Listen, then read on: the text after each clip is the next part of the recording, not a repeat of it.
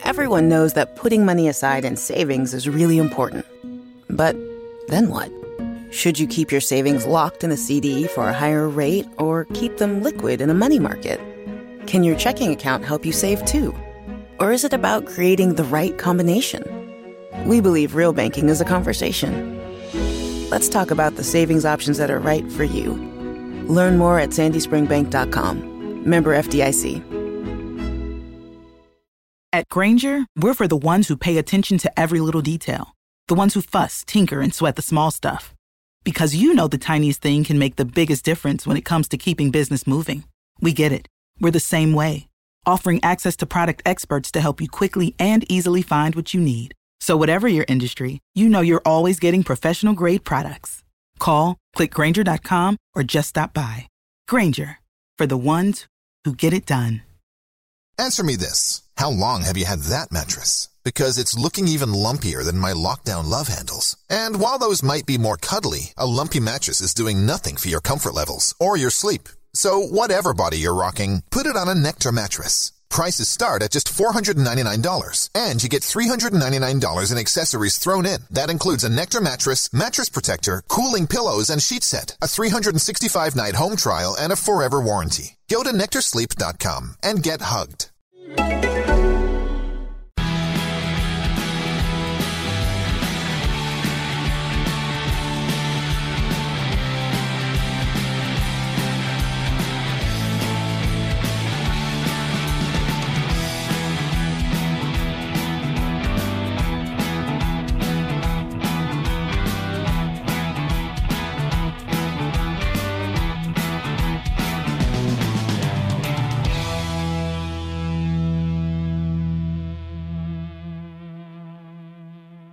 Hello and welcome to today's episode of the Wolves Fancast. Guys, we are no longer up for the cup in this household. Great fancast. Wolves have lost 2 0 to Southampton in the fifth round of the FA Cup. We're a little bit demoralised because it wasn't a great performance, but you know what? We're going to rally around together. We've got Stu, Andy, and Adam with me today, where hopefully we can at least find a little bit of joy. If not, it's just going to be a therapeutic ramp for us all. Um, as I sort of open the show with, we lost 2 0 goals from Danny Ings and Stuart Armstrong, either side of uh, the half sealed it. Um, I guess if we go right back to the start of proceedings, an hour before kickoff, and the team lineup came out. Um, Stu, what were your initial impressions of the team? Were you filled with hope and expectation? well, I said last week that I was going for a 2 0 win and I was ex- excited about the game. As soon as I saw the thing, the lineup, I changed my mind straight away. We were always going to lose, we were never going to score. And it's just pointless. Just pointless. I mean, you can see it a mile off. It's not even a surprise. I mean, we we had there was there was whispers that things could have uh, lined up that way. So we had time to prepare ourselves mentally. But oh dear, it was just it was just inevitable. It, it was more inevitable than Thanos. Andy, what can you say? I mean, Stu's on the money there. I sort of expected it maybe to have to maybe bring in Vitinha. So you know, he might give a couple of the fringe players a run out, but as soon as you saw that front three, and let's be honest, I think the rest of the team was as strong as it could be, bar Patricio, obviously. But that front three is so powder puff that it just never stood a chance. We were always on to the loser, and especially when you look at the Southampton team, who they'd put out their strongest team. And it made sense for them to because they've been on a terrible run of form, as bad as ours. So why wouldn't they try and get a win just to get themselves back on the, the, the road? Makes perfect sense. So I don't know why our manager didn't think of it, to be honest that uh, yeah, that front um, three was so that front three was so paid the puff. It was a paid the puff girls pretty much. That's how bad it was. I mean, and I I saw it. I just my my heart sank. I just said straight away that that's not what that's not what I would do. I mean, that shows that shows Nuno's intentions straight away. It's he, couldn't. He just didn't, didn't want to know. He, he, just he just clearly wanted to chuck the game because why else would you you drop your your caps in? We, we, last last season, shown that doesn't doesn't need to be dropped if he's fit. He played every game under the sun last last season. So I don't know. Uh, you wouldn't drop him. The front three, we know that Vitinha in that position doesn't work. We know that Gibbs White in that position doesn't work. And Jose, Willian Jose should be getting games to, to bring up to speed with the league and the team. So, yeah, I, I was the same as Stu. I just heart sank straight away, and I just, I just knew, I knew there and then that we're not, we're not getting through. I mean, we'll go on sort of talking about a couple of the incidents in the game in a second. I think uh, talking about the front three, what occurred to me is the staggering drop off in quality and also the I don't quite know how to place, but how different they are to the players that they're coming in for. I know Podence is injured, so he, he fits in line a little bit more with some of the others. But you know, Vitinha comes in for Neto, um, Gibbs White comes in for Traore. Both of those players coming in are very different players for ones they're replacing, and I I know there's an argument to say we should have players who can offer something different, but it, it for me it's quite staggering that we don't have players who can either complement them or just be that similar level but a little bit lower because obviously we're not going to have like you know four amazing wingers at the club but the fact that you know the two wingers we um, rested in Neto and Traore but aren't wingers they're attacking midfielders yeah, I think that that's the main point. That it's not just having different players; they don't even play in them positions. So it's through the game by playing people out of position for no reason whatsoever. I mean, how many times do we have to mention uh, Canadian Maple Leaf himself on here? What is it? If we're going to play, if we're to throw the game and for the other players to go, why not just put Theo on the right of a front three where he actually plays and it's his actual position? Was he on the bench? No, of course not.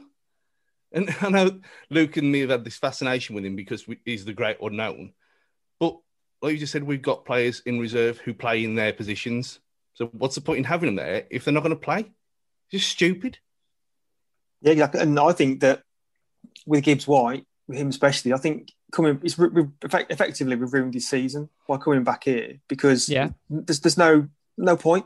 What's the point he was he was in a role that he, he craved and coveted and is effective in at Swansea. And all right, he had his injury, but he could have just we might as well just sent him back to Swansea to carry on his career because coming back here, he's getting just his I don't know ten minutes every other game off the bench and or and, and he starts in the cup games and he just goes right far right, like, um, right wing forward, like where Traore plays.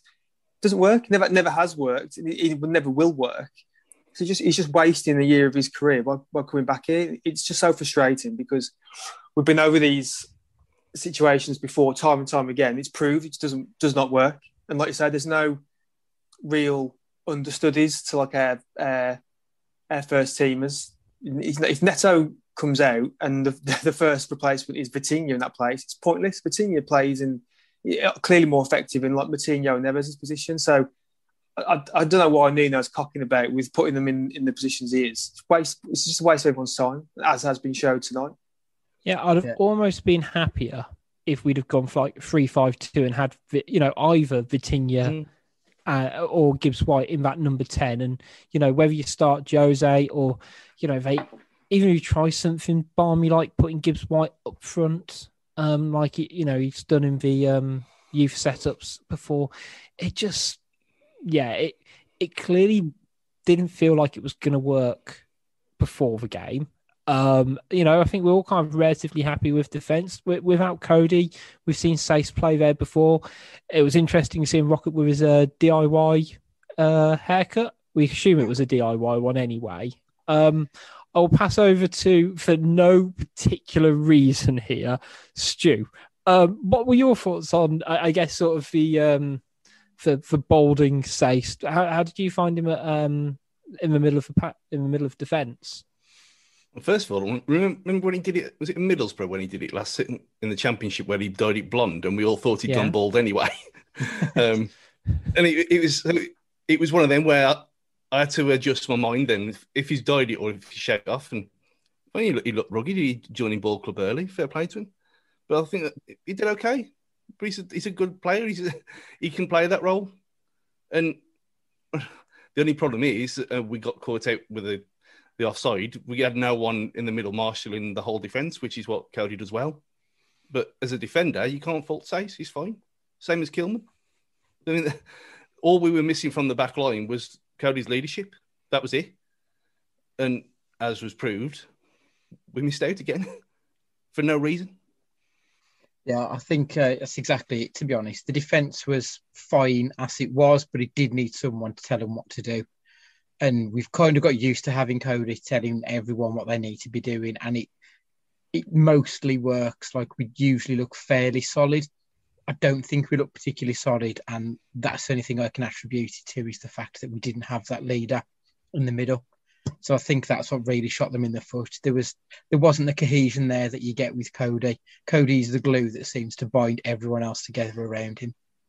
Yeah, no, definitely. Um, uh, in terms of kind of the game itself, the first half it, it, felt like pretty much from the off, it was slightly men against boys, and Southampton wanted it more for you know even those opening stages. It was well paced, um, but you know Southampton were creating chances. Wolves were defending quite well, um, but there was an incident on I guess sort of the only time in the first half when Wolves actually got forward and um, Morgan Gibbs White went, went down in the box, uh, didn't win a penalty. Personally, from my point of view, I don't kind of see why it wasn't a penalty. Um, what what we your guys' thoughts? I'll I'll kind of kick off with Adam. Uh, not for me. I, I, don't know. I watched it in real time, and I watched um, the. I listened to uh, the, the sage advice of uh, Mr. Walton on the comms, listening to that. But I, I don't know. I you, you, can, you slow it down to the nth degree, and you can try and make a case for it. But I think in real time, I didn't really see anything. I can't even actually remember any of the, our own players appealing for it, to be honest, unless I'm mistaken. But um, I mean, fair, fair, play to him. He's cut inside. He's actually attacked the ball and, and attacked into the box to in the chance to, in, well, in an effort to create something.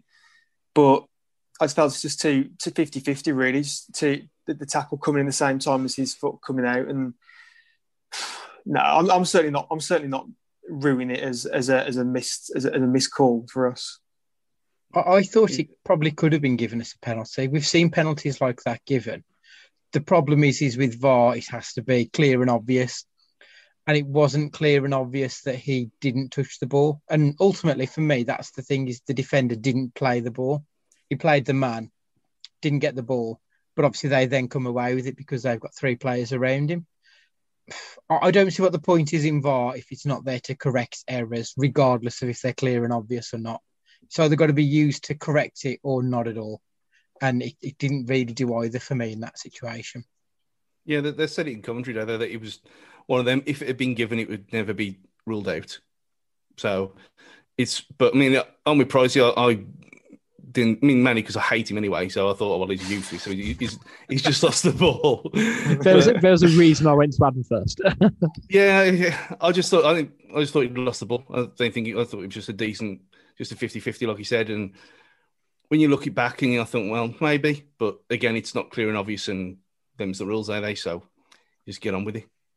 Yeah, I mean, like, don't get me wrong. By no stretch of the imagination do I feel like aggrieved that we kind of didn't get a penalty, or you know, well, if we'd have got that penalty, we would have gone one nil up, and you know what, we could have won that game because it, it, was pretty obvious. I think you know, even as Arden Wolves fans, we know deserved to win that game.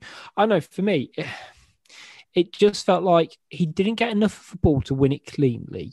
He half body checked him, and then the other defender caught him as well. And you could argue he sort of, you know, he almost just got caught between the players. And it is a contact game, and you know whether he was trying hustling on a on the halfway line, would that have been given? Probably not. So, you know, I, I think Stu, you know, they they hit it on the head when you know, if it was given, I don't think it would get overturned. I think everyone would go, okay, I can understand why it's a penalty. At the same time, we're sort of in a wonderful grey area if it wasn't given, but we can see why. Are we, just being rational fans at the moment, or are we just so negative? We, we are just apathetic well, to not getting decisions at this point. It's not being negative. It's just fact. See, eh? it's fact of the game. There's nothing. I mean, the most exciting thing about the first half was then was grown men arguing over a blanket, which did look comfy. To be fair, blanket wars yeah, blanket wars. Blanket Wars was the highlight of the first half, and that says everything. Regardless of trying hope against hope of getting like semi semi harsh penalties for us, then that's that says everything you need to know about it. That we've been we're trying to find reasons to be cheerful when there's none. The blankets did look nice, to be fair. They look they look really yeah, silky, don't they? They, they look silky good. and yeah. I was a bit jealous. Well, Harry Neto managed to pull the blanket away from Traore. Fair play to him. Traore must have let him have that one. It's his arms are too greased up. Eh? They just slipped off. oh, can you imagine that though? Getting it like getting one of those blankets because let's be honest, you said they're not they're not going to be cheap. They're going to be high quality. You get it off Traore, you're going to feel magna- victorious, and it's just covered in oil. You just got to think. We were all teenage boys at one point, and we've all took our bed sheets downstairs, and they've been covered in substances. So, I'm just thinking that that's exactly what was going through Neto's mind at that time. I suppose the players could do anything on, on the bench to keep himself occupied during that first half, couldn't they? In this weather. oh yeah, be a challenge in this weather. I was going to say. It... um, I, I, guess to to drag it back um, from from bed sheets um, in, in the cold, um, it is Southampton's goal, and when I first saw it, I thought, you know what, that but the pass, that it was perfect. It was great play, training ground stuff. How he peels off the last defender. You know, for, considering we're playing a back five, there's an inordinate amount of space between the wing back and would have been Dendoncker. But I, you know what, I saw it first glance and thought, you know, that's great. And then so it got flagged for offside. Thought, okay, look tight. And then when they kind of showed the sideline view and I saw the defensive line, which was a zig, you know, that, oh, that, that was, uh, yeah, kind of took away again some of, some of my rational, my, my rational nature behind it. Um, what what were your guys' uh, thoughts on the goal, uh, Andy? Yeah, first thing I saw was that defensive line as well. I mean, Dendoncker was ten yards ahead of everyone. Saïss was a yard behind everyone, and then decided to play the offside trap without notifying anybody else, leaving Den- uh, leaving Kilman the only one then left playing him on side. Like like I said before, if that was Coady in there, that defensive cohesion, they all step up together, play him off, or as what Say should have done, Coady would have tracked him. And if he tracks him, then he doesn't get that. He doesn't get the rebound, definitely, let alone the first shot off. So mm. yeah, the three of them fucked it there completely. That's the uh, that's then the result. Nuno has basically allowed that to happen through through the team selection because we can debate like Coady, we can debate his like technical abilities, you know, until the cows come home. But he, the main, as we've already said, and as probably we already know, that the main reason he's in there is for the organisation. And when you take him out, and then you have your Saïss and Dendonckers in the back, you're left with basically just individual players rather than someone there who basically brings them together as a unit and that's just borne out what from what from what that goal was. The fact that they were caught in the line briefly, and then it all just juts out. And then you've got Saïss who just dives back a yard, and then Kilman's just been dropped in it completely. Um, that there you go. It's, it's that, that that goal's only come about through lack of communication, guaranteed. I mean, if he were going to be playing like this without Coady, I mean, they could have just watched the full Monty this afternoon and watched him doing the Arsenal back four line. I mean, it's everyone knows how to everyone knows how to play, but it's probably the most the quietest back three you're gonna get that you could possibly select at the players that we've got available to us. With Boly not there as well, and Neves being captain, you got no one at the, in that back three who talks at all. Mm-hmm. So, I mean, what, what do you expect to happen? I mean, again, I was, and it was only when we looked back on the freeze frame and how bad it was that we started pointing the finger. But it was a great goal from their point of view, like Rich said. But yeah, it was a fantastically worked move, wasn't it? Was it Bertrand who played the ball in? Yeah, it's a hell of a pass into space. Did really well. You know, it, it, uh, I think the thing that almost upset me beyond, beyond how we defended was that's the sort of goal you don't see Wolves score. Well, but any goal, score any goal. yeah, no, what, that's, any goal, goal that's the sort of goal I haven't seen Wolves score in eighteen months. and the, the noise they get get the factoid in now that it's been three hours and one shot at Molineux for Wolves. Yeah, I mean, it's bad enough to have gone three hours without a goal, let alone with only one shot on target. And let's be honest, that was just like a quite a lucky shot that I presume we're moving on now to our one attempt, which would be oh, Traore in the 80th minute. And it literally came across. He didn't know it was going to get to him. And he's just sort of stuck a legacy. He's, he's hit it, but there's no power in it. There's no way on earth that any semi decent keeper would be letting that in. And that was all we had to show for our night's work. It was an absolute embarrassment. Yeah, and even with the players on the pitch, after when they when the cavalry arrived, I mean, you know, there's certain super fans saying, "Oh, well, we got look at the bench. It's okay. We're gonna be okay." But then you you're gambling on bringing players into a tempo of a game completely cold, expecting them to perform on straight away when they don't perform half the time anyway, and the whole thing was lunacy. And to have one shot, and again, was there another one after that? I mean, when the second goal went in, I, I stopped stop paying attention, but to only have that chance, that chance with the, the quality of talent that's on the pitch, half up to match speed, half just doing going through the motions, it's just a disgrace, complete disgrace. And there's only one person at fault for that.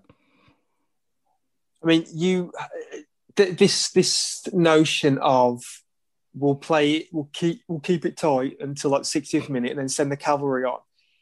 It's essentially it's it's bullshit, isn't it? Because you, what you're asking is a, a, weakened and cobbled together team that are shoehorned into positions where they're not supposed to play. You expect them to keep a relatively strong team quiet for an hour when you're not creating it, when you're not creating anything yourself, as we've seen, and then you you then throwing on your your, your first teamers, you, you, know, and then you're expecting the game just to, to flip straight away. And I mean, we could have been two, three down by that point anyway, in which case it renders it all moot anyway. You might as well just not even use your first teamers at all. It's, it's just a, it's just a shit little like tactic that people say, oh yeah, we'll, we'll keep them quiet and we'll throw the big guns on. It's bollocks. I don't, I'd like to know how often it actually works.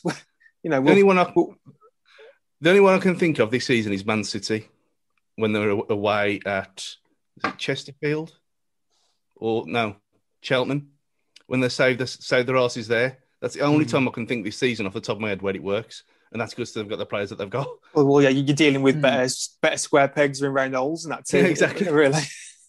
yeah, I think I think that's it. And for, I, I can't look at it for uh, similar to you, Adam. That you know, what happens if you concede, or you concede multiple yeah. goals in that first half? Surely it's better if we, you know, have those players start for sixty minutes get two goals up. And you know what? If he then has to rest them and we go on to lose 3 2 in added time, I could sort of swallow that a bit more because at least we've tried to win a game. And uh, I know again, football's played over 90 minutes. And I must say this probably every seven to 10 weeks on the fancast, but you are statistically so more likely to win a game when you score first. So why wouldn't you go out and try and win a game first? Not go, you know what, we're going to lure them into a false sense of security for 70 minutes. It's every time, though, isn't it? He's trying to go for the rope a dope. He's trying to get you to punch yourself to death and then we'll hit you. But the problem is, is we haven't now got players who we can bring on on the 60th or whatever minute to do that. We can't lure them in and then hit them if we don't put our strongest team out to start a game, we've got fuck all else to change it. Because on a normal match, so like against Leicester, for example, who could you have brought on against Leicester to have changed the game for us? You can't bring Vitinha on because I still don't even know what Vitinha is. Yeah, like I don't know where his position is. He's just uh, he occupies was, a shirt. I was going to mention Vitinha. So there was a couple of times in that first half where him and Vitinha swapped place for some reason, and he put a couple of great through balls through to Fabio Silva. And I thought, oh, when I when we signed him at the start of the season, I think I was talking to one of the, um, it might have been Alex, the uh, Portuguese correspondent on Twitter, about him, and I said, it, looking at his videos, he looked like a young Moutinho, and I think that's his that's his position long term, because I don't think he's a, a, ten really. I think he's just more of a attacking playmaker rather than a ten someone bursting into the box, but th- that was the only bright spark for tonight. And that three minutes where he was in Moutinho's position, and he looked all right. But I think, I mean, old is he? Twenty one. Yeah, something like that. It, might be a case of oh, we kind of blooding him like Phil Foden, ready for to replace Moutinho in a year's time if we sign him in the summer. But at the minute, playing him where he is, no point. No point at all, like we already said. Uh, we we talked about the defensive line, and again, we could probably you could probably copy and paste a section for I think the Armstrong goal as well. That we seemed a little bit out of sorts, and it got plucked apart. Um, one play I almost wanted to sort of pick up is on Dendoncker. Now, I'm a big fan of Dendoncker. Absolutely love him. I think he can bring a lot. But it seems to today, and almost probably the last time he played in midfield, sometimes when he plays in midfielder, it feels like he's when he plays in defence, sorry, he feels like he's a midfielder playing in defence, which is what it felt like tonight. Sometimes when he plays in midfield, he feels like he's a defender playing in midfield. And it almost seems to be like this Dendoncker paradox for me, where it no one knows what his best position is. No one knows how to get the best out of him, but everyone knows he offers something. And I, I, I struggle to kind of see where he necessarily, you know, how you can almost, you know, name him as a player? What what's his, what's his best position? What's his best role? Because I, I, I really struggle, um, especially at the moment. It seems to almost have a bit of an identity crisis. Yeah, it, think... it's tough. Sorry, Stu. Uh, I was going to say it's tough with Dendoncker because we, we've said several times on here that the midfield should be Dendoncker plus one because Dendoncker does seem to bring the best out in other players. But the problem is, if you play him in midfield, he's not good enough defensively, and he doesn't provide anything in the other third to really justify playing in midfield. Do you think, okay, maybe we can put him at the back? But you saw tonight, like the other side of the coin with him. Like he looked decent against Leicester, but for every Leicester game, he's had a Southampton game, and it was the same last season when he was covering for Boly's injury. He seems to be too inconsistent to be a centre half. I genuinely don't know what the answer is, other than we need an upgrade we need someone who can come in and do that both of those jobs competently, consistently. Which is a shame because, like you, Rich, I like Dendoncker, but I'm kind of at my wits' end with all of them now, to be perfectly honest. But, yeah. Yeah, I, th- I, think that after the after the Leicester performance, I thought, oh, okay, he's kind of he's finally it's finally clicked for him. He's finally got his position, and I'm kind of almost half willing to give him a pass tonight because he had no one.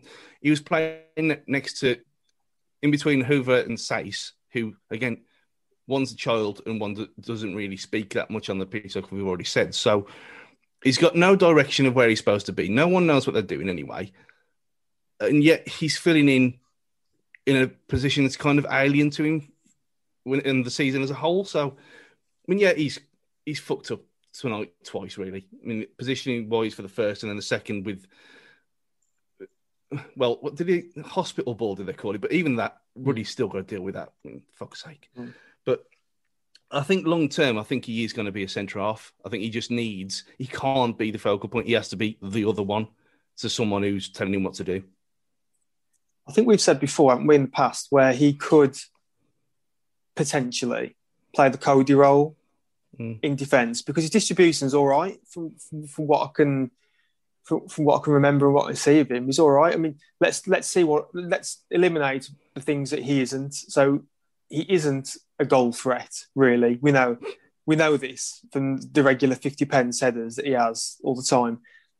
Is he not a defender? Probably, well, we've I think Andy, you said in the group chat that you, you know that he can have one good game there, and then the, the next game you realise why you don't why you don't play him in defence there. Mm-hmm because he inevitably has a horror show at the back. So then he, the next game he'll find himself back in familiar territory midfield. So it almost seems as though midfield is his best position for us, albeit very with much withdrawn. He's the guy that should be sitting at the back, breaking up the play, and then ideally giving it to someone like Neves, who, who starts off our attacks. But I think I do remember him playing a couple of games. That, uh, it, might, have been in the League Cup, or certainly in, in, his first season with us, a couple of times at the back. And I thought he could, he could, he mm-hmm. could play there. So something bad that happened to Coady, where he gets an injury or loss of form, whatever. He could actually play that role. So there is, you know, there is that that potential for him. But yeah, tonight um, he didn't really give Ruddy too much of a chance with the, the back pass, and but even still, like as Stu said, Ruddy, I don't know what he was thinking there, and he's he's had another cup blunder. Uh, Ruddy has with with that. To be fair, it, it's not it's not, it's not on Shrewsbury at home levels, but it's still a he still should be doing better with that Ruddy with the clearance. He wasn't even his first one tonight though. He nearly dropped a bollock in the first half. I did well, notice he, that right at the start of the game. He, yeah, he got away with it again. Worrying. Yeah, he's been he's been shit for three years and he's still here. And I don't know, all, all these calls, all the people slagging Rui off all the time for whatever reason. Um, but John Ruddy was was a bad goalkeeper for us when we won the league. He won Golden Glove because the defence in front of him. And the amount of times I came on here in that, that season slagging him off for stupid shit he did that we got away with because we we scored more than them he's a he's a number two for a reason because he's not good enough anymore, and he's probably fair, uh, he's he's a nice guy obviously, and he's a, he's popular in the dressing room, but that doesn't mean he has to play. Just give, just give him a skirt and give him a cheerleader job if that's what he wants to be. fine. I, I, just I just don't buy into this whole fact of of dropping keepers for cups anyway. I mean, no, I, I understand. Well, exactly. Yeah, I understand. It's just like modern phenomenon where, in order to keep your sec- your number two happy, you, you play him in the cups. But I, I, think I said I said on the, the previous pod, didn't I? You know, if I'm Rui, I want to be playing all the games. You know, I don't want to be like it was in the first season when I'm watching Ruddy um, take to the field at Wembley for a semi-final. That's I've signed to play in those games. Um, you know, I appreciate you know Rui playing tonight might not you know might not have made a material difference, but I think um, Ruddy will probably end up going because didn't we not do we extend his? Do we activate an option for him this? Was it this year or was that for this year coming? He's out of contract the summer. There you go. I think there'll probably be a break anyway because he'll he he. Do you know what? He probably didn't want that year's activation anyway because he probably wants to go and get games himself now because he what is he mid thirties now pretty much. So he want to go and get first team action, but yeah, I mean he's got previous, so maybe we shouldn't be that too much surprised. No, I was no going to say something uh, you said there, um, Adam. Sort of uh, well, sort of highlight about whether sort of Patricio should play, and I'd very much argue he should have played tonight because I appreciate he's not the most dominating character or dominating goalkeeper, but he has a lot of experience. So if you're taking out your captain, who plays just in front, who does all the organising, wouldn't it make sense to have the consistent figure behind them as well? I know, I know John Ruddy's got a lot of experience and etc. etc. But surely having your first choice goalie behind him just to sort of, I know, have that bit of familiarity for me, but would have made sense. I mean, we've kind of gone through a good number of the team now, and we, we've talked about the game not exactly being great, being a bit dour, not really any attacking impetus. Um, but did anyone kind of cover themselves in any sort of glory for yourselves, guys? No. Mm. Simple as I think. What we, we kind of I hinted on with Vitinha look that that three minutes cameo. Um, Johnny what, did that little back heel.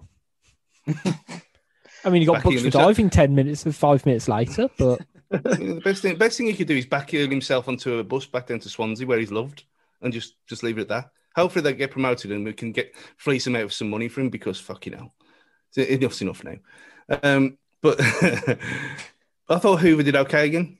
He's just he's just steady. Never does anything wrong. I think 45 minutes for Johnny again is a plus point. Um, but again, none of the back.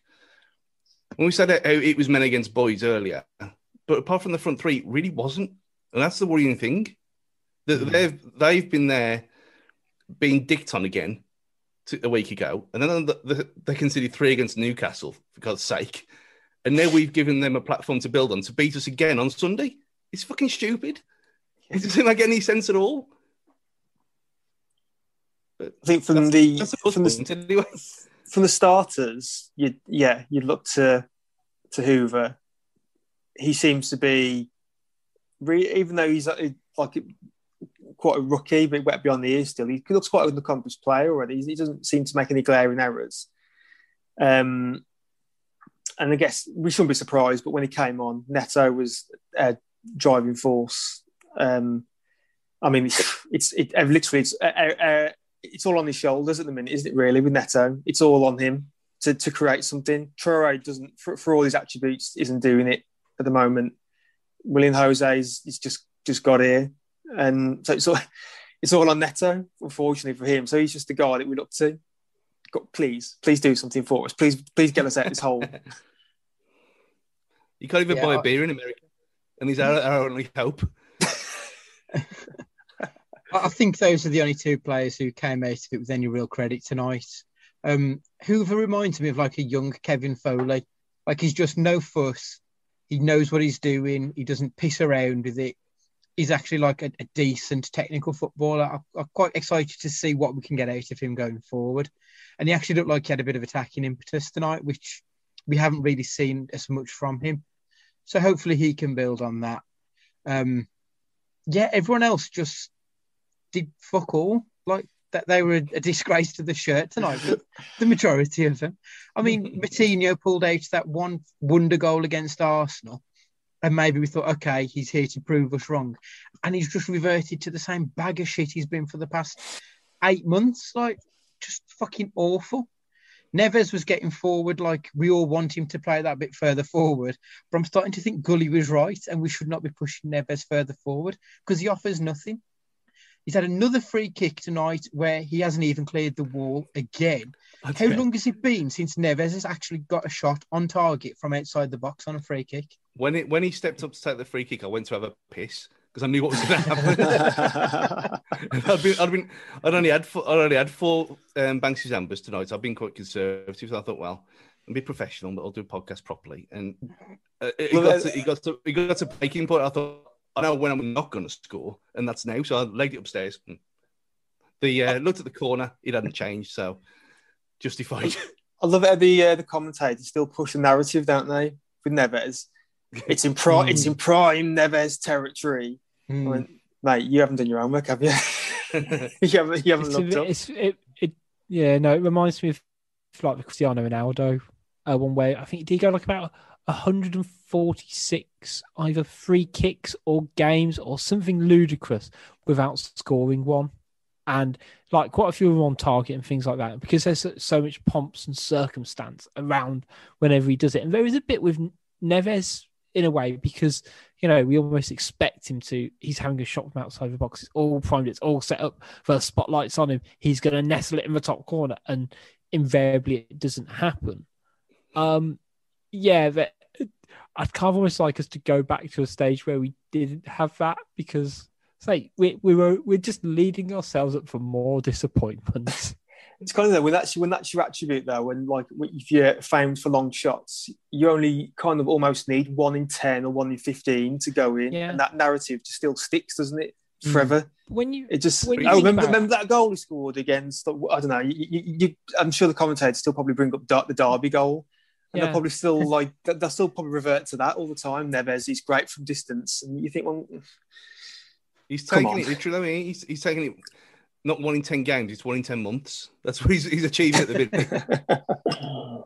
I mean, like, how many players can you think of who, I guess, consistently score goals from long range? Because it doesn't happen. It, it it's um it's an oxymoron to be, you know, a regular goal scorer from just slamming them from 30 yards out. You know, the, the nearest person I could think of is maybe someone like Frank Lampard and lots of his would come, you know, very much on the edge of the box, where rather than what we could call Neves territory.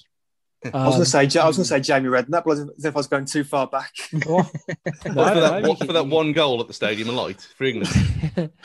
so you know, like it, I, I get it, and it, it doesn't sort of I guess it's sort of difficult for Neves because sort of he was so good in his first season here in the championship. He he could he would have the time and the space just to set himself up and just to whistle one in the top corner pretty much whenever he wanted to, which you know he hasn't always had the opportunity to do it um, at this level. But we'll leave the um, Southampton talk just for a little bit. We're going to go to a break, talk about some news around Wolves, and then go back to talking about Southampton. We'll see you in a second. Hi everyone, Matt from Wolves Fancast here. If you're anything like me, time is of the essence these days. How am I meant to take training with my Wonder Kids on the managerial football simulation game that I'm not allowed to mention for legal reasons if I'm too busy worrying about my online media presence? Well, that's where our friends at pixelyetimedia.com come in. They're not just web designers, they're a creative agency that cover all of your design needs from websites, brochures and signage to marketing, logo design and branding. So go check them out at pixelyetimedia.com media.com. They'll get you set up quicker than Adama Traore running at a terrified left back. Speaking of which, who's got my baby oil?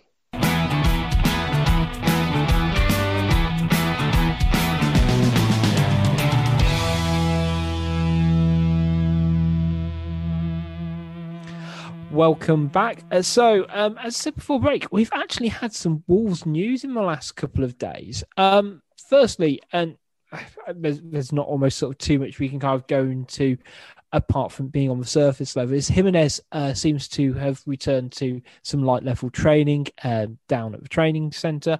Um, I, I, think we can all just be incredibly sort of glad and positive and overwhelmed that he seems to be making fantastic, um, fantastic improvements from, from what was genuinely a career threatening injury to whether he plays again this season I, I, don't know, but the fact that he's making sort of steps to recovery is is a big relief because of how badly we've missed him. And just looking at the state of his head, still, and that, that the, the, the size of the scar, and you think it was life threatening, not known career threatening, and to even mm-hmm. be talking about the fact that he could be back this season, I mean, it's, I would I wouldn't even think about it. What's the point now? Season's over, so just just don't just getting fit for August getting ready, ready and ready to go from then. But it's like there's some kind of hex bags going on there. There's witchcraft because he shouldn't be anywhere near what he is at the minute.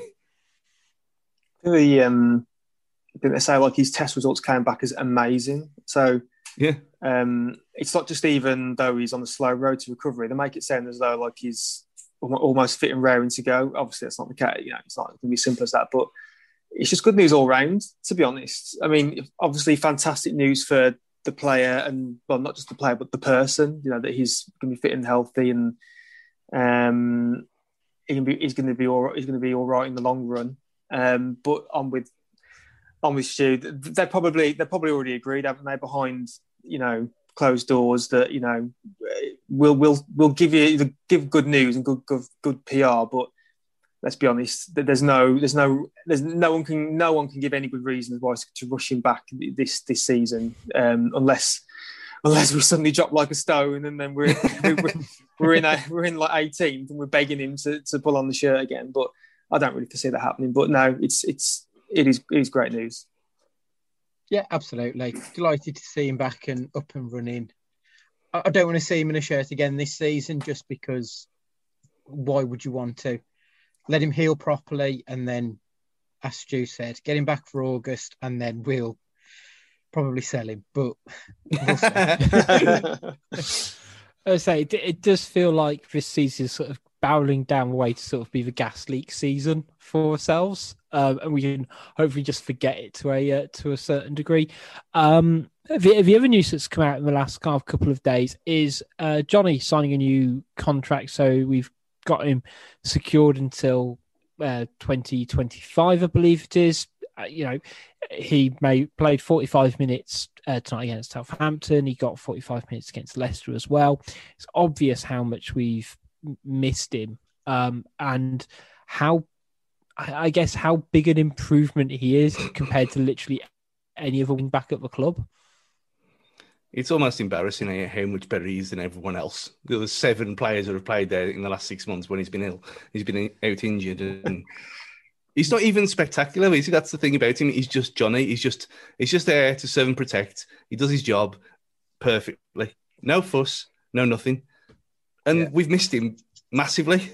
And to have him, I mean, it was quite nice when he said he, his home was Wolverhampton straight away, which is odd to hear at all times, but they is again another one who just like Neves. This is his home. He he's feels settled here. So why would he want to go anywhere else? And it, it's just in a kind of in a terrible year for every reason possible. It's another th- nice thing to look forward to. Whose uh, whose slogan was "Serve and Protect"? Was that Judge Dredd? This is RoboCop. What it, or was it? Robo, yeah, I'm sorry. I'm sorry. Was it Judge Dredd or RoboCop? Dredd. Dredd. That's right. Johnny Dredd. Andy? I'm right with you. I'm sure it was. I remember. It's like What? the NYPDs, isn't it?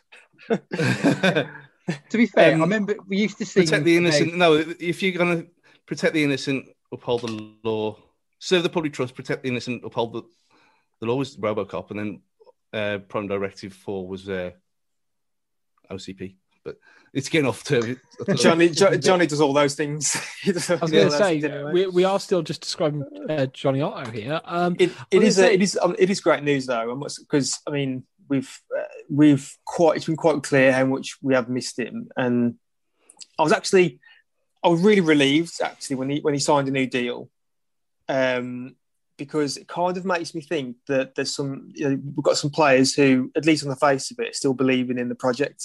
You know, they want they want to, they want to stay here. They want to st- they maybe that the players all also do recognise that we're just we're just having the shit season right now. Nothing's really going right. There's a lot of factors for that potentially. So hopefully, what and I, I know there's going to be this the other cynical side to this is that is as in we're just protecting the investment as well, and that you know Johnny and whoever else signed a new contract this year could still very much find their way in the exit door in the summer.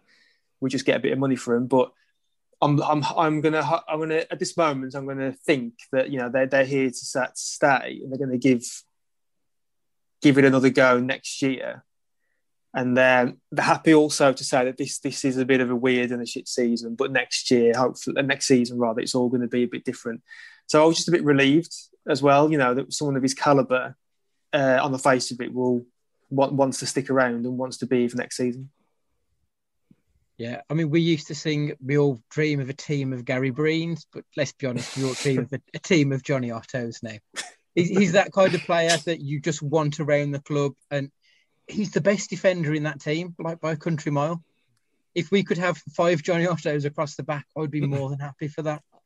I'm just a bit Yeah, upset that um, I'm just a bit upset that Wolves didn't lead with the the photo of him holding up the phone of, of Rich's tweet about it. The awards do. don't think that's uh, don't think that's gonna go quiet anytime soon. Is it? Look, I lo- thing is, I, I love him. I think he's a fantastic player. I think he's a fantastic defender. I think what he brings to us is so different because of you know whether it's because he's you know grown up playing in Spain, etc. But how he sort of pass, follows his pass. Um, you know, saw a clip of the um, against Villa uh, last season where you know he do he does the Cruyff turn and completely sells. I think it's McGinn, but it's what he does after that that's that's a highly impressive thing. How he plays it forward, he carries on his run. He ends up in the number nine position on the edge of Villa's box and then lays it off to Dendong who scores. That's what he brings to Wolves um, for, for me. And you know he he was sort of at fault for one goal against Liverpool one time. I put a tweet out about it. wasn't even offensive. It was just I was just stating facts. It wasn't my fault that at the end of season dinner we were Fancast from the same table as him, and he just started scrolling through our Twitter feed, and it was just the last game we played. It's your fault that he doesn't speak English in interviews now or his videos because he could quite easily do that that um that signing video in English from what we've uh, been told and what you you saw in person. So I'm, I'm all the blame is on you, Rich, for demoralising the poor lad. I- I feel- quoted and traumatised. I was gonna say, I also think he could probably crush me with literally any of his limbs, whether it be arm or leg. I think any lock from him will probably cripple me. In mitigation, Rich, from your your point of view, you have complimented his thighs on numerous occasions. So Thank that, you. That, that should be taken into consideration. As he's pummeling me, but you said you had lovely thighs. well, I said your thighs are nice. He is a proper quadzilla. Um, let, us be fair. Um, moving on to the game of the weekend. Um, interesting opponents. We are playing Southampton. Um, it's yeah. This this is almost a, a bit of Groundhog Day for uh, Wolves. I mean, I, I guess it's stating the obvious a bit, but we- we've just got to go back to the team we play. We we started against Leicester. Uh, you know, we, we've kind of criticised Donk a bit. Would you play Saïss? Would you play? I guess who would you play in the back three? Really, is is probably going to be the main sticking point. Well, it worked against Leicester perfectly fine, so I'll just go back to that. And then if Dendoncker is ineffective again, I mean, we haven't talked about the fact that Hoever could play right of a back three. It's never been tried. But why the fuck not? Now we've got nothing else to do, nothing else to play for. It's experiment experiment time. Just do different things, just make it a bit more interesting. But that's not going to happen, is it? So, for I, would expect and probably would say just go back to the team against Leicester, like you said, back three included. So you wouldn't uh, bring Saïss in? No, just because. Okay. Just because I mean, Saïss did, uh, uh, he was fine today, but to bring Saïss into that back three, you're going to be moving Coady to the right side of defence again, or or Saïss to the right side of defence, and neither one of them is a good option, is it? Really, it's never really worked that well. So, just for argument's sake, I'll just give it one more go against Southampton, and then if it fucks up again, then bring Saïss back. I think yeah, we spoke about I, before. Sorry, Andy, go on. Sorry, mate. I was going to say I sort of agree with Stu. Um, I like Saïss as much as the next, but I'd rather have Coady in the centre. than Coady on the right. And I'd rather say not be in the team than be on the right because it just doesn't work. And I don't really think that Kilman's put a foot wrong, so it would be harsh to drop him. But, but then again, no one's really done enough to really guarantee their starting uh, position anyway. So fuck it, change a lot of them. I think for reasons that we've stated that you have to have Coady in there at the moment. Otherwise, you could get some individual car crashes like we have tonight. Um, other than that, I think that the team at the moment is kind of yeah, same as same as Leicester. Just don't don't change it. We had that little mini bit of momentum. Granted, it was only you know, two games against uh, Arsenal, Leicester, that we've now just just completely chucked away, and now we've got nothing more to look forward to after no little cup run or a game with Bournemouth again. So we could have potentially have had our friends Stu, our friends, our friends Bournemouth. Um, yeah, because now, now that little carrot is no longer dangled in front of us. We've got nothing more to enjoy. Then, whatever you know, just just keep the same as what we did before, um, and then we'll just amble our way through the rest of the season. Unfortunately. Yeah, so uh, we're all feeling quite positive then. it's, no, look, it, it, it's difficult, isn't it? Um, I, I don't know. It, I'd be tempted to bring Saïss in um, and maybe drop Kilman. Not not because I don't think Kilman's uh, not because I think Kilman's done anything wrong.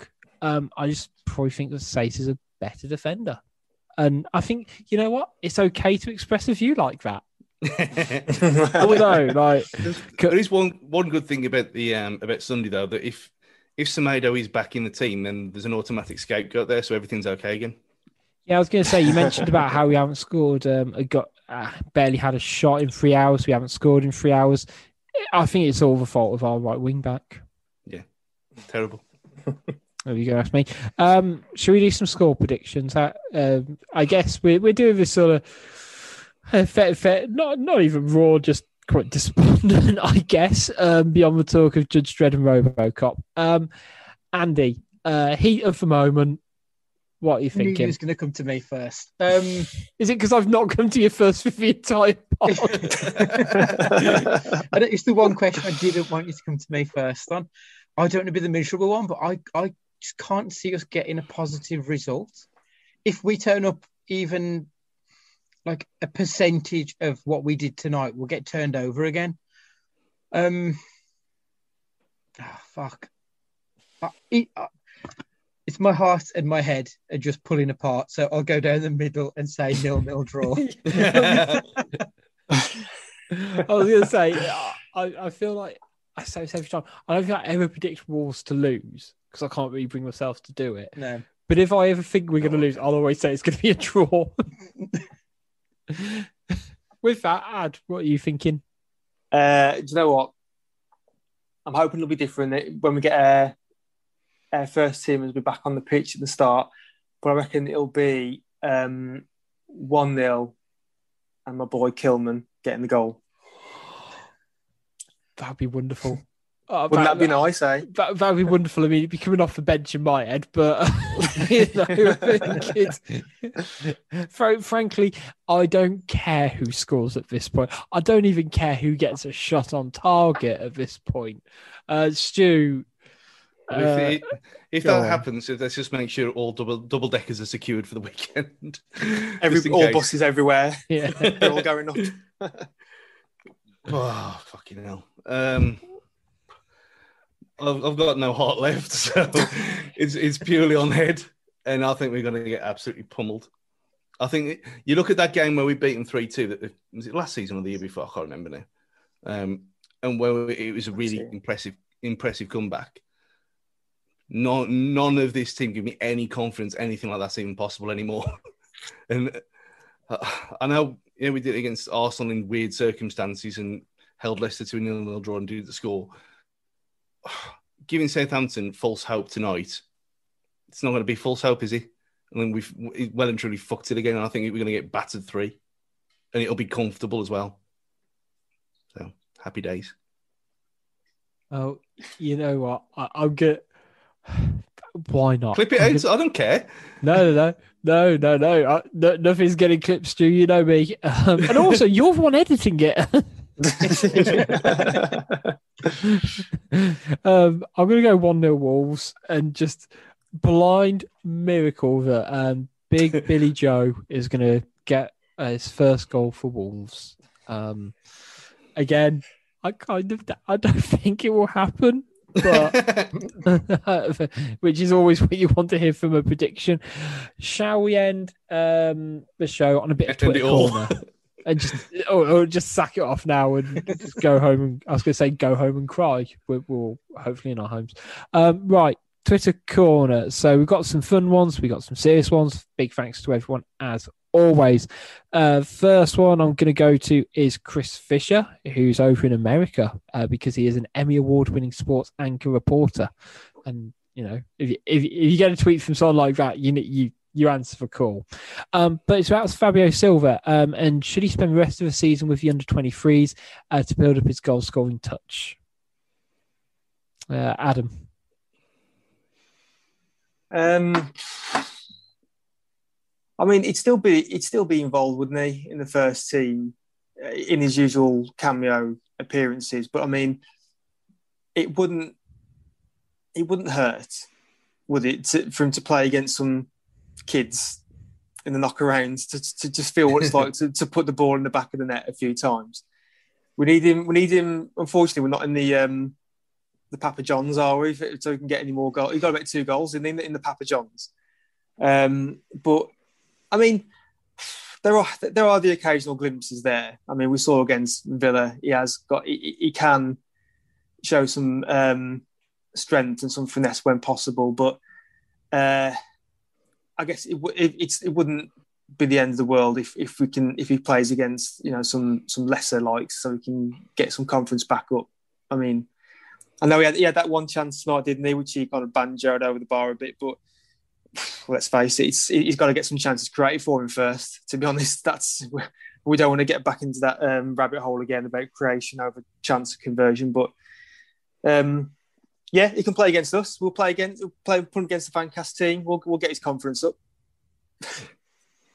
well, it's I think all he needs is a, a sort of um, super serum like Neto had over um, lockdown, because I can't see anything else working for him now.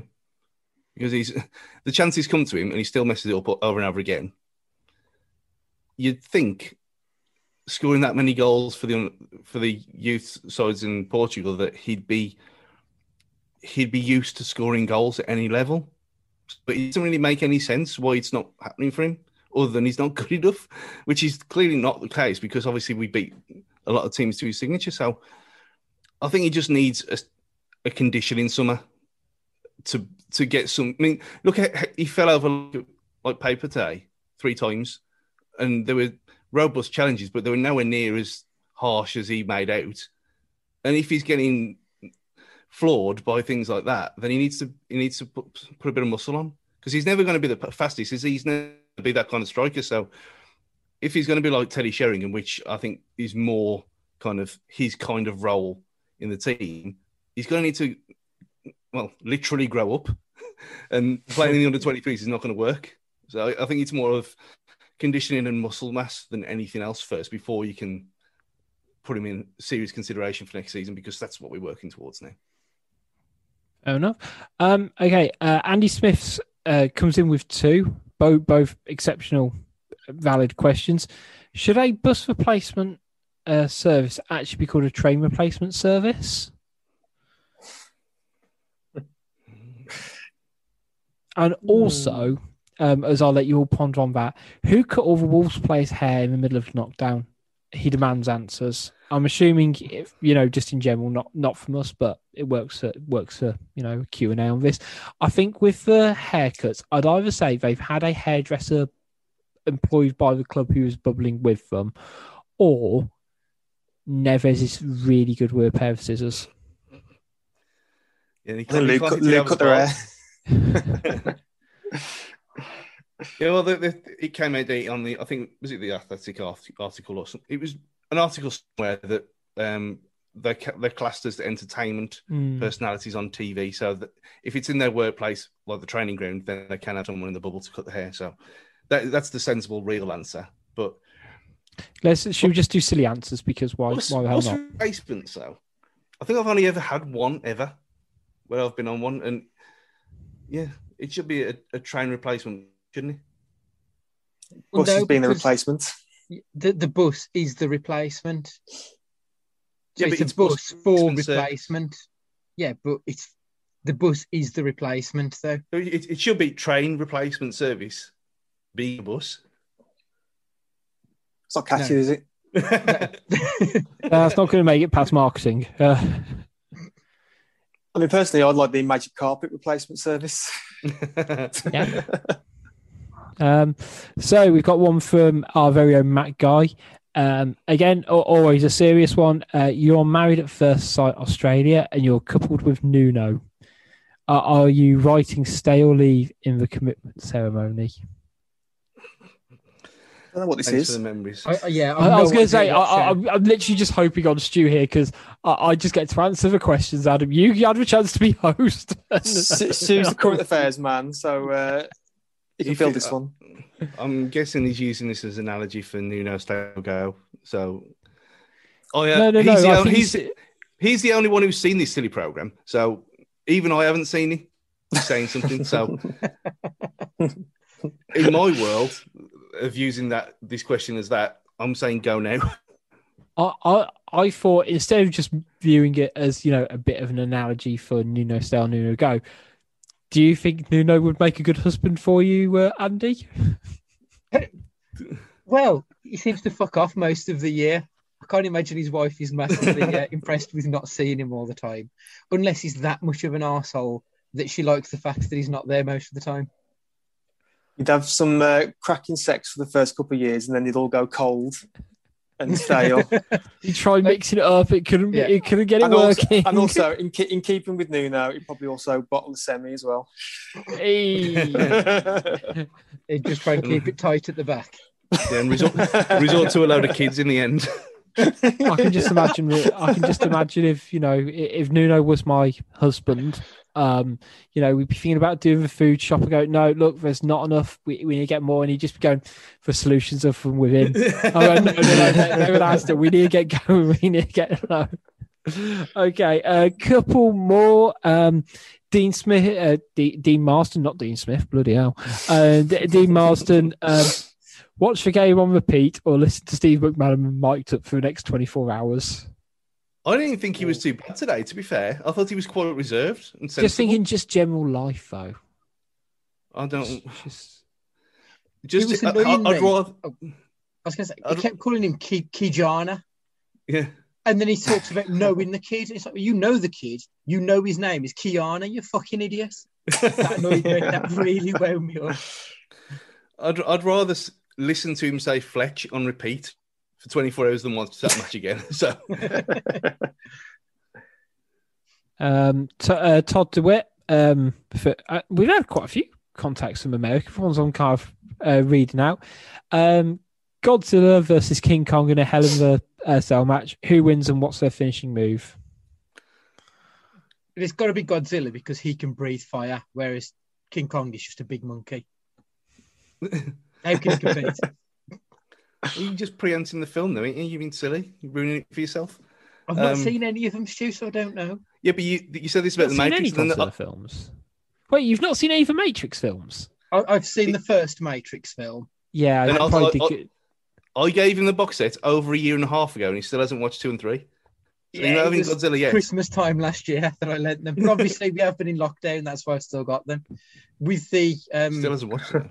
No, with the, with the, uh, the kaiju films, I've only seen the Peter Jackson, King Kong. I haven't watched the others yet.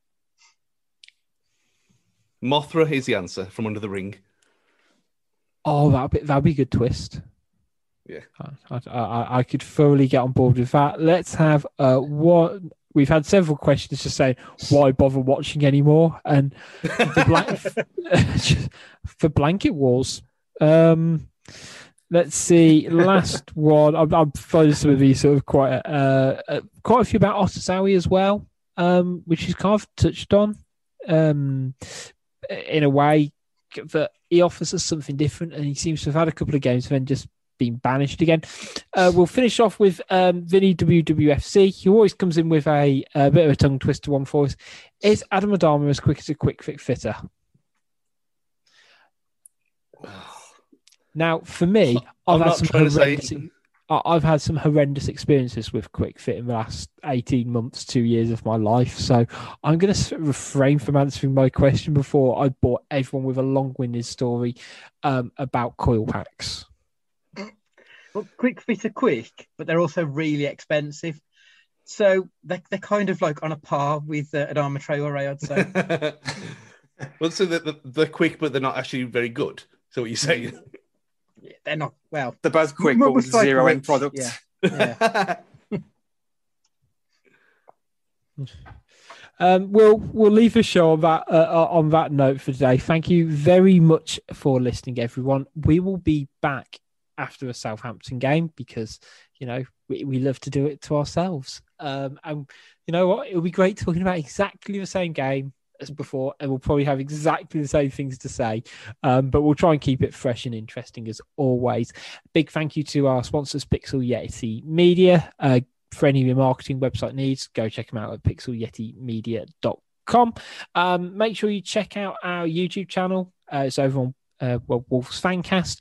We're putting some really interesting content from Goody's tactical analysis to our post match reactions and a few snippets from the podcast as well. Um, make sure you keep up again with all things Wolves Fancast on social media Facebook, Twitter, Instagram um, for all your lols and trolls. And hopefully, we can bring you, you know, a bit of fun in what's a bit of a bleak time for Wolves at the moment. It's so we'll say goodbye, and it's goodbye from. I'll go to Andy for once. Keep the faith, everyone. It's goodbye for Adam. Gotta keep the faith. Sorry, I just want to sing a bit of Bon Jovi there, that's all. It's goodbye from Stu. Faith no more. And remember, kids, you have actually got a legit, well, semi-legitimate excuse on Sunday being Valentine's Day and the Day of Love. Though, if you do don't want to suffer watching Nuno ball for ninety minutes, you can go and spend it with someone else. Bubbles pending, of course. So, uh, bit of advice there. Uh, Try. I say, and finally, to wrap up, just want to say one more thing: Cupcast for life. Cupcast out for 2021.